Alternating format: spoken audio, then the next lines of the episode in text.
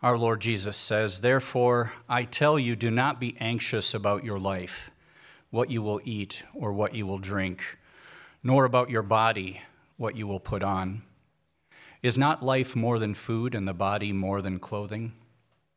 Look at the birds of the air. They neither sow nor reap, nor gather into barns, and yet your heavenly Father feeds them. Are you not of more value than they? And which of you, by being anxious, can add a single hour to his span of life? And why are you anxious about clothing? Consider the lilies of the field, how they grow. They neither toil nor spin. Yet I tell you, even Solomon in all of his glory was not arrayed like one of these. But if God so clothes the grass of the field, which today is alive and tomorrow is thrown into the oven, will he not much more clothe you, O you of little faith? Therefore, do not be anxious, saying, What shall we eat? Or what shall we drink? Or what shall we wear? For the Gentiles seek after all these things, and your heavenly Father knows that you need them all. But seek first the kingdom of God and his righteousness, and all these things will be added to you. Therefore, do not be anxious about tomorrow, for tomorrow will be anxious for itself. Sufficient for the day is its own trouble. Please pray with me.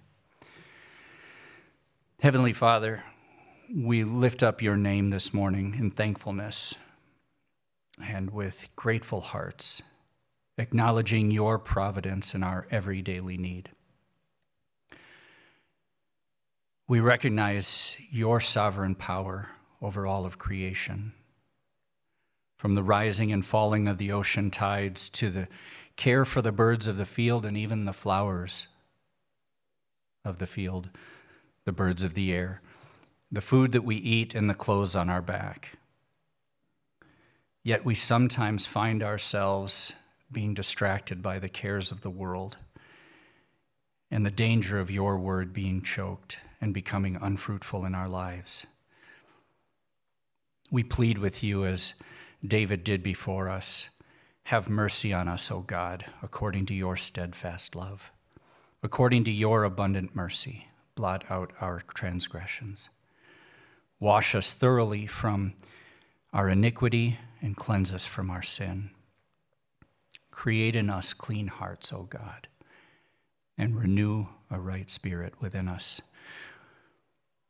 We pray that your word will have its full effect as we learn from it how to face and to be healed from the anxieties that we experience in this life, and we endeavor to be more like your Son, in whom we have our hope, Jesus Christ. Amen. As we saw last week, grief in the life of a Christian can be, and quite often is, indicative of a deeper issue outwardly we might be visibly suffering from any number of symptoms, while inwardly we're battling a much more problematic issue. That issue is one of control. This week we'll meet Kathy, who wants to learn how to overcome her feelings of anxiety and be transformed from brokenness to wholeness.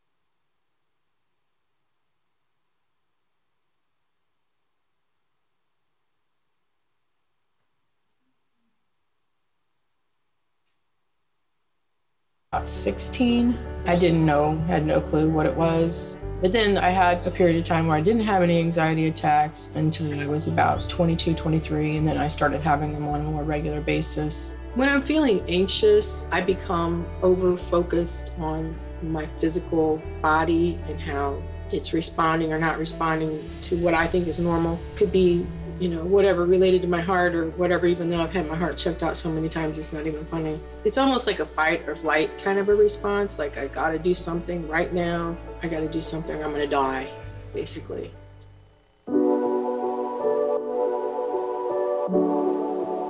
If you've never had a panic attack, you will be hard pressed to find a comparable feeling that resembles the experience of being in the throes of a panic attack. Some of the symptoms of this anxiety driven attack are an overwhelming fear of danger or death, a pounding heart, elevated blood pressure, sweating, shakes, shortness of breath, chills, or hot flashes. Panic attacks can seemingly appear out of nowhere and can completely immobilize the sufferer. You only have to ask someone who's experienced a panic attack, and they will tell you emphatically panic attacks are real, very real. And all panic attacks are preceded by our old friend, anxiety. As I'm looking over Kathy's PDI, anxiety is standing out. We're going to jump into that. And before we get there, we're going to talk a little bit about just the big picture of who she is. I want to know more about what she believes her responsibilities are. Does she see that she has to do everything in her life, that she has to manage every detail? She says that it's something that can even be paralyzing, discouraging her from getting up in the mornings. And as I get into some of the details of her life, what I hope to see is what's the root, what's driving some of this. So let's go find out what Kathy's root issues are, the issues that are driving her anxiety, and maybe you will see the root issues that are driving your anxiety.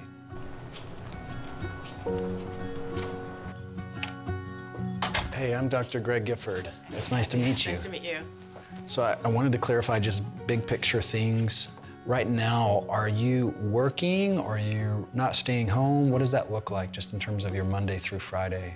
I do stay home. My husband and I have two young adults at home. They're both special needs, I guess you could say. Okay. Um, they have autism diagnosis. So I do a lot of the driving and, and Yeah. because neither one of them drive yet. The next was your health. Is it primarily health that is the point of anxiousness for you? I think so. And I ask not because I'm going to give you medical advice. No, no, And so just to be fair, but it, it does help inform some of the, the big picture stuff that we talk about. Well, let me do this. Let me pray for us, and then we'll start to dig in a little bit more, okay? Okay.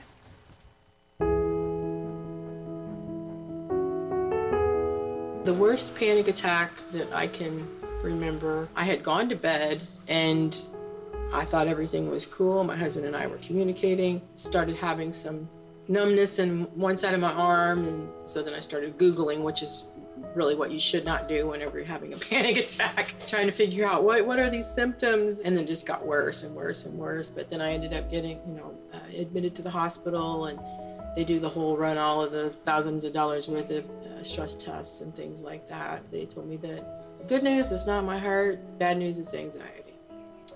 So yeah, that was really scary.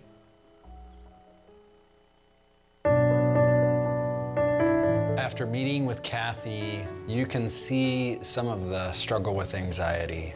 She shared with us panic attacks that have gone back for 35 years. We don't want to minimize those, but yet we also want to help her approach those from God's perspective. God wants you to think biblically about your health, how to be a faithful steward, and at some point find where that line is of trusting Him with your health. Health is, it's not the real issue, it's the pressure point. What I mean by pressure point is it's the squeeze that's revealing what's going on at the root level for Kathy. Health is just revealing really what's going on in her heart, what she believes about God, what she believes about her responsibilities, maybe, or the murkiness that might be there. So, what we'll do now is we'll transition to go get at the root of what's driving Kathy's anxiety.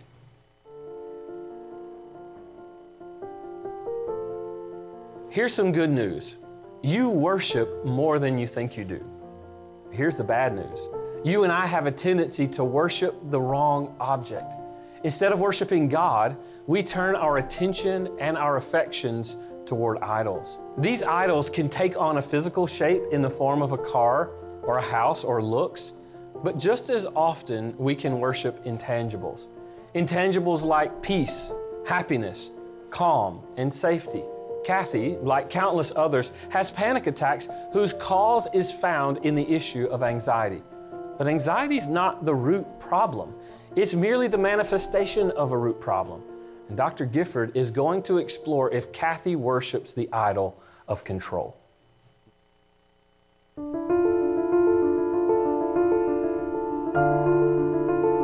I started looking for help dealing with anxiety in panic disorder right around age 35. Up until that point, I had just held my breath when I would have a panic attack and did some techniques, not necessarily any medications or anything like that. That was not really helpful.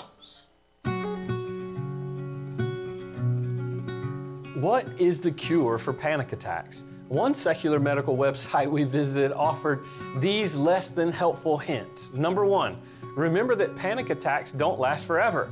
While that's true, it isn't all that helpful when you're having one. Number two, put an ice cube in your hand. This diversionary tactic may or may not be helpful if you happen to have ice and privacy available. Number three, Pace your breathing and practice muscle relaxation techniques. While this might help a panic attack subside, breathing and relaxation will never help you get to the cause of your anxiety. Number four, count backwards from 100 to 1. This technique might take your mind off of your panic attacks, but it will never cure your anxiety. Biblical counseling goes beyond behavioral modification to interpret what the medical community would call panic attacks to a more biblical understanding of anxiety. And when we let the Bible interpret our challenges, then the process of victory over panic attacks can begin. What is it that typically triggers anxiety? Just a lot of what if thinking, you know, what, what if it's my heart? If your health were to fail, why is that such a problem? Feeling like my adult special needs children will not be taken care of. And so your your health is seemingly serving as a trigger to bring out those fears and to bring out what's going on at the deepest levels of who you are. And I think that's where God can show you that you don't have to bear this by yourself. And that some of the solitude that maybe you've suffered in with your health that's led toward anxieties or worries, things like that. The scripture actually says he wants you to roll over and to cast your burdens onto Him because He cares for you. And in that same context, there is this command to not be anxious.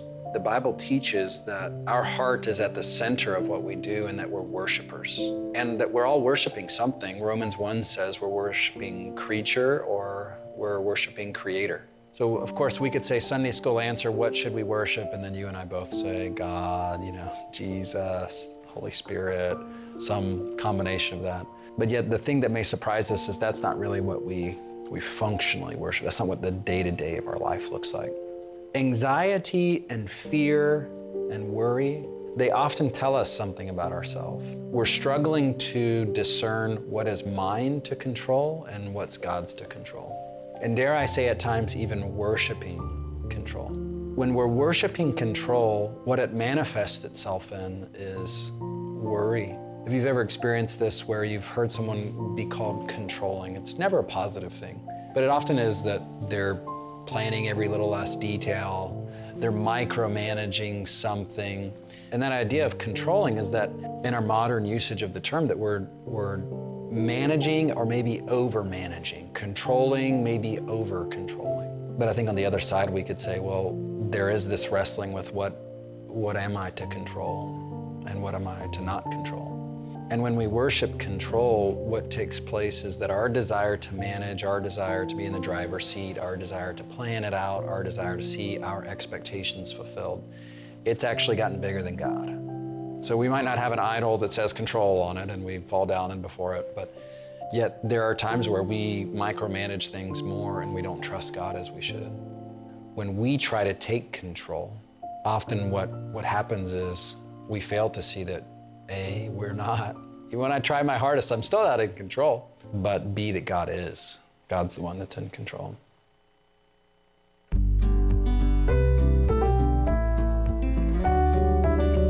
While we may not admit it, as much as we seek to control our lives and our circumstances, we have constant reminders that we cannot. The solution to this worship disorder is not to stop worshiping, but to worship the right object, the Lord. And when you begin to sense that you're trying to manage the universe, just stop. Recognize without Jesus, you cannot do anything. And then ask Him for His help to put your trust in His ability to control every situation. And when you realign your worship, you will soon discover that your anxiety will begin to flee.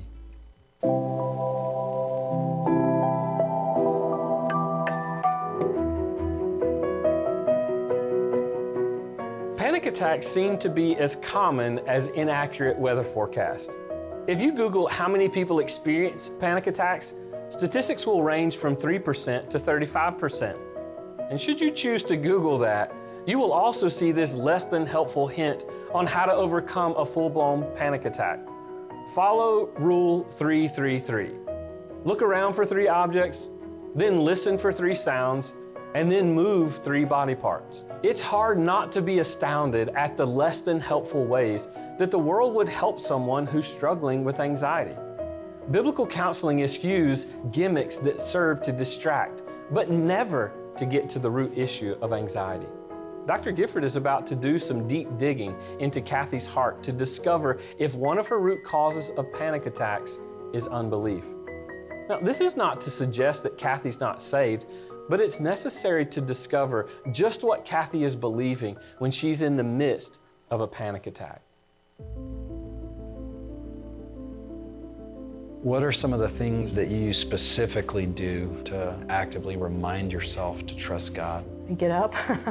Sometimes that's that's that simple. Amen. Yeah, no, amen. that can be an act of worship. Yeah, Good. right. And sometimes it is following my husband's lead, even though it doesn't make any sense to me. So, what's important about each of these is you're putting that trust into action. At times, it, it can feel a bit distant and nebulous to say, Kathy, just view God as being good and knowledgeable and powerful. But how do you practically translate that into everyday life? It's by saying, well, I'm going to trust that God by doing this. At times, me demonstrating my faith in the goodness, the knowledge, the power of God is me getting up and being faithful to my responsibilities today. What causes me to feel unmotivated to, to get up, to do the things that I know that God has called me to? I feel overwhelmed. I feel like I have to get all of these things accomplished and into a certain level of perfection. And of course, reality hits me that that's never going to happen. And so then i just like okay why even try? And then i just try to zone out whether it's like you know watching endless youtube videos or i even do like these mega dot to dot things that are just like totally mindless pointless. But as i'm doing them i'm thinking what? This is not fun. Why am i continuing to do this? So yeah i feel overwhelmed. And then i get this perfectionist mindset that makes doing anything impossible.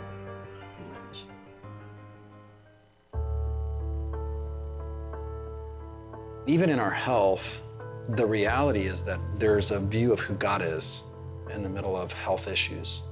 And I don't, I don't want to minimize your health issues. First of all, I know they've been severe, and yet, right in the middle of those health issues, you have a, a perspective of who God is. Big picture, let's start with when, when we talk about God, right in the middle of your health concerns and health issues, what are some of the ways that you view him? Unfortunately, during those times, I think I view him as far off, far away, almost like I've done something wrong for him to allow that to happen. Would you read from verse 25 down to verse 27, and then I'll pick up in verse 28? For this reason, I say to you, do not be worried about your life as to what you will eat or what you will drink, nor for your body as to what you will put on. Is not life more than food and the body more than clothing? Look at the birds of the air, that they do not sow, nor reap, nor gather into barns, and yet your heavenly Father feeds them. Are you not worth much more than they? And which of you, by being anxious, can add a single hour to his span of life? Why are you anxious about clothing? Consider the lilies of the field, how they grow.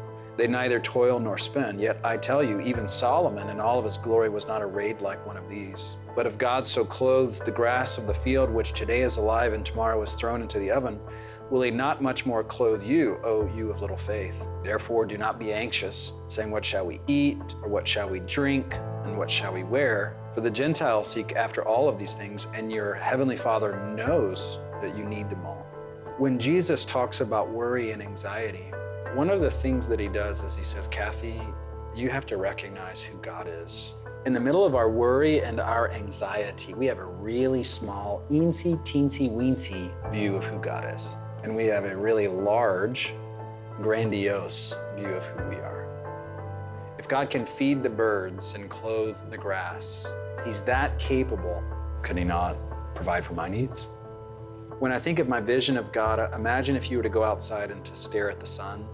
You could take this eensy teensy small coffee straw and begin to attempt to line it up just right to view God through that straw.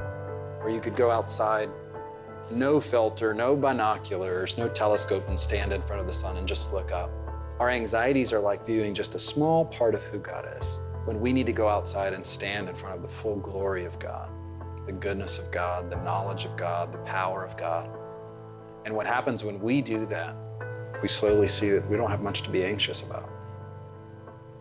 I mean, He's in control, He's good, He knows. And Jesus equates it to a lack of faith here. Lord, help me to really believe who you say you are. I'm struggling to think you're distant. I'm in trouble with you, that you're uncaring. Please help me not to give in to those thoughts, Lord. Please help me to genuinely understand you according to your word as you have revealed yourself. Who are you? When we try to be God, we do a lousy job. For sure. That's what anxiety tells us. What a kind thing for God to allow us to experience anxiety because it draws us back into only He's in control.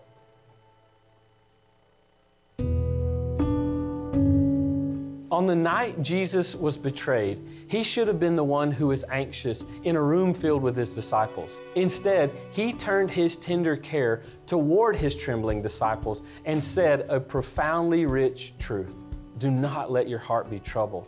And then he added this almost incongruent thought believe in God, believe also in me. He said that because the root cause of all anxiety is a small faith, there are two ways that you can have a little faith. You can have a faith in a little object, yourself, or you can have a little faith in a powerful object, God. If you struggle with anxiety, stop believing in yourself. Grow in your trust for the Lord. And when panic attack symptoms begin to appear, stop and talk to the one who measures the universe by the span of his hand. Ask Him to increase your trust in Him, the omnipotent, omniscient, loving God who never does anything to His children, but only does things for His children. If God is for you, who can be against you? Believe that truth, and you will begin to see your anxieties evaporate.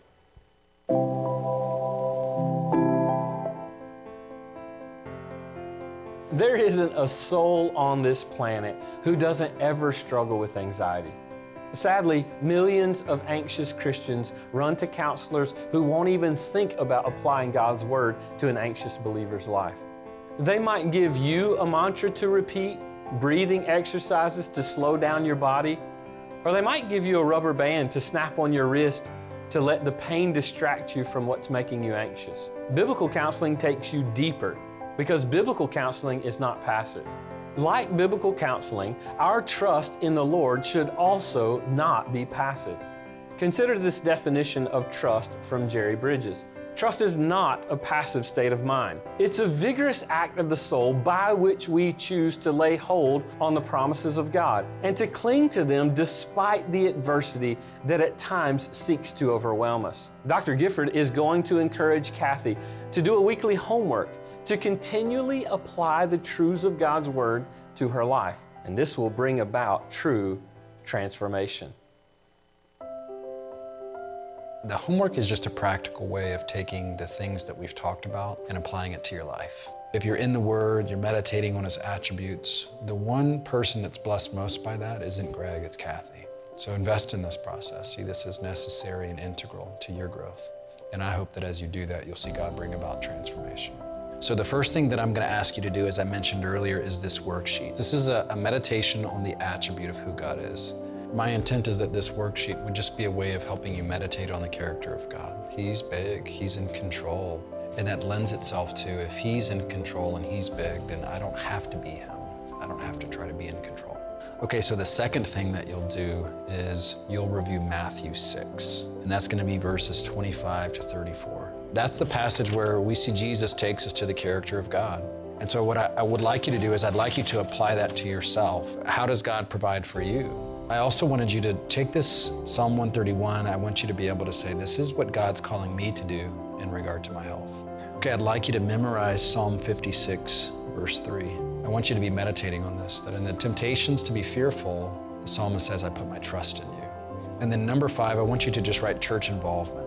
The church is the place where God has designed for you to grow long term. Do these things seem feasible? Can you accomplish these? Yeah, I believe I can. Okay. When the pages of Scripture say God is good and He knows and He's capable, you have to make the same decision that Kathy makes. Will I trust Him? You'll see that the local church is that place where Kathy needs to be to continue to grow, and so do you. You see, without the local church, our thoughts about ourselves, about God, they become dominant. They take over. We need the steady diet of God's Word being preached to us. We need the steady fellowship of other believers to remind us of who God is. And when we see God for who He truly is, why would we be anxious?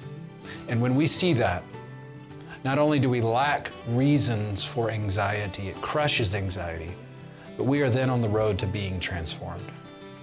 My primary takeaway from my session with Dr. Greg is that I will seek truth in my life through the Word of God versus being dependent upon my feelings or my emotions and my circumstances.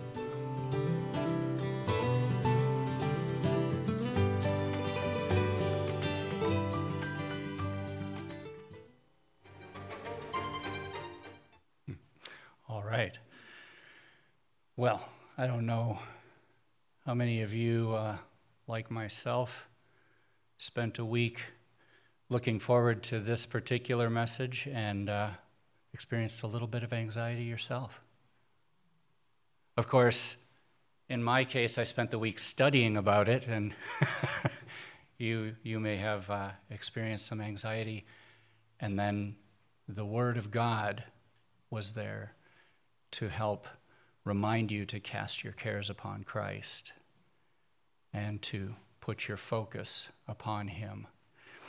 We've got some questions that we have uh, handed out here on this sheet, and I'd like to go over a couple of them and just to kind of recap what we saw in the video and uh, keep it fresh on our minds as we go through the week. You'll notice that the difference between this week and last week's questions is that on the backside, uh, I've put some verses that we covered in the video in there to encourage you and remind you through the week as we uh, go through to next week. Um, and then a couple of resources that really, I have to admit, helped me this week as I was studying this. Um, helped me to, to get through the week by putting my focus back on God and His Word. Um, first question is What is one emotion? This is, what did he call it? The Sunday school answer, based on what we just saw. What is one emotion that God uses to teach us that we are not in charge? Anyone?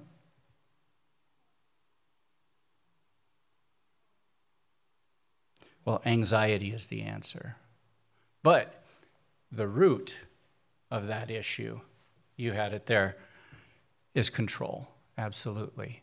Um, realizing that we are not in control, no matter how hard we work to be, no matter how much we would like to be, um, but that God is in control. And how come how can knowing that we are not in charge help us control anxiety.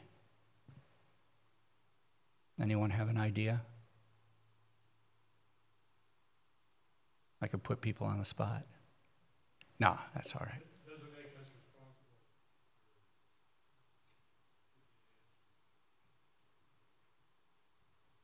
It doesn't make us responsible for having the answers, right? I hear what you're saying there. And yes, acknowledging that God is in control, it replaces the thoughts that bring anxiety to the, to the surface, right? Because the truth of God's word and the fact that He's in control, that brings security and comfort, right? And hope and thankfulness to replace the, that, that feeling that, uh, that we're responsible for every decision and action, which ultimately we're responsible for our decisions and the actions that we make. But when it comes to the control over that, those situations, um, that's where God has, uh, has put himself in the driver's seat, so to speak. Why do behavioral modification techniques ultimately not help us to overcome panic attacks?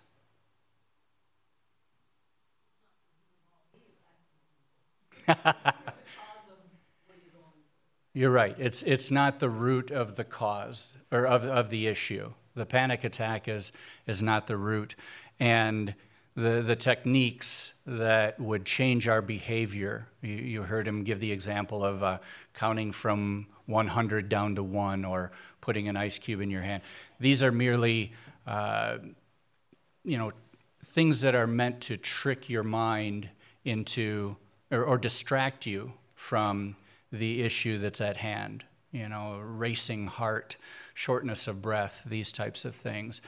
But they don't help get at the root of the issue, which just two of the uh, two of the roots that they covered were uh, the idol of control and little faith. When in truth, there are many other roots that can be examined, aren't there? because as we discussed in our introduction and again last week, there are many different things that, uh, many different sins that can wedge their way into our lives and cause us to experience these surface level maladies of grief or anxiety, fear, lack of assurance, lack of peace. It's, it's the issues that are down deeper that keep us from being able to be healed, keep us from being able to be delivered from these issues that we see on the surface. I, I was explaining to, to my daughters this morning that what we see on the surface, that's, that's like the outside of the cup that Jesus was talking about, right?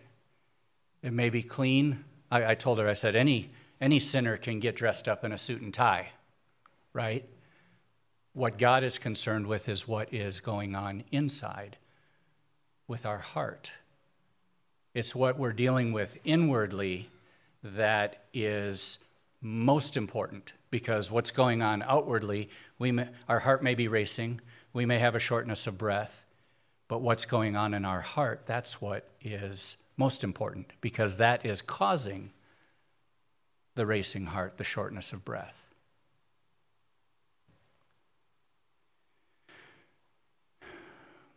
1 Peter 5 7 says to cast all your anxiety on him because he cares for you. And this is something I was confiding in our, our pastors, our elders this morning, um, that I was dealing with myself this week. Again, any sinner can get dressed up in a suit and tie. Um, I, I, like I mentioned to you in the introduction, I'm going through this with you because I too suffer from some of these issues, most of these issues. and um, I too want to know how to, how the Word, how God's Word tells us to put our focus on Christ practically and effectually. And while we're, we are to plan and control some things in our lives, um, this week was one that, uh, that I myself was reminded over and over of the many different ways that I, I myself am not in control. And so, as, as uh, Pastor or Dr. Giffords mentioned, uh, Jerry uh, I, I forget the, uh, the author's name, Jerry Bridges, how he mentioned that trust is something that is deliberate, that it is something that we have to uh, force ourselves to do. It's not automatic. I had to remind myself that I am not in control of these things that I'm coming up against throughout the week, that I had to cast these cares upon Christ.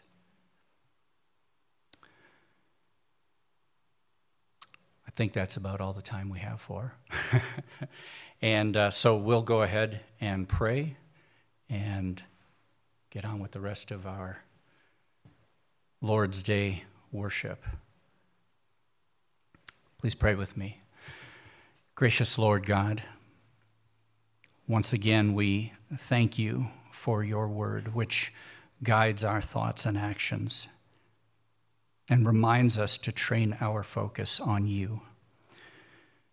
We pray that as we cast our cares upon you, that you would be glorified by the obedience of your church, that your name would be magnified among the nations and among those who do not yet know you. We lift up our leaders here at Pacific Hope Church, Pastor Robert and his wife Michelle, as they spend time together celebrating their anniversary. We pray for their rejuvenation and their safe return. For Pastor Matthew and the proclamation of your word that he has prepared for us this week, his family who faithfully stands by his side. For Pastor Mark and Pastor Sean and their families as they sacrifice of their time and their talents to serve us all here out of an obedience to your command to use the gifts that we've been given according to the grace given to us. For the deacons, the Sunday school teachers, and the other servants, servants throughout this body, we pray for their health and their well being, that you would comfort and come alongside them as they disciple and come alongside to contribute to the needs of your church. For all of these things, we lift up your name and praise. Jesus Christ. Amen. Thank you.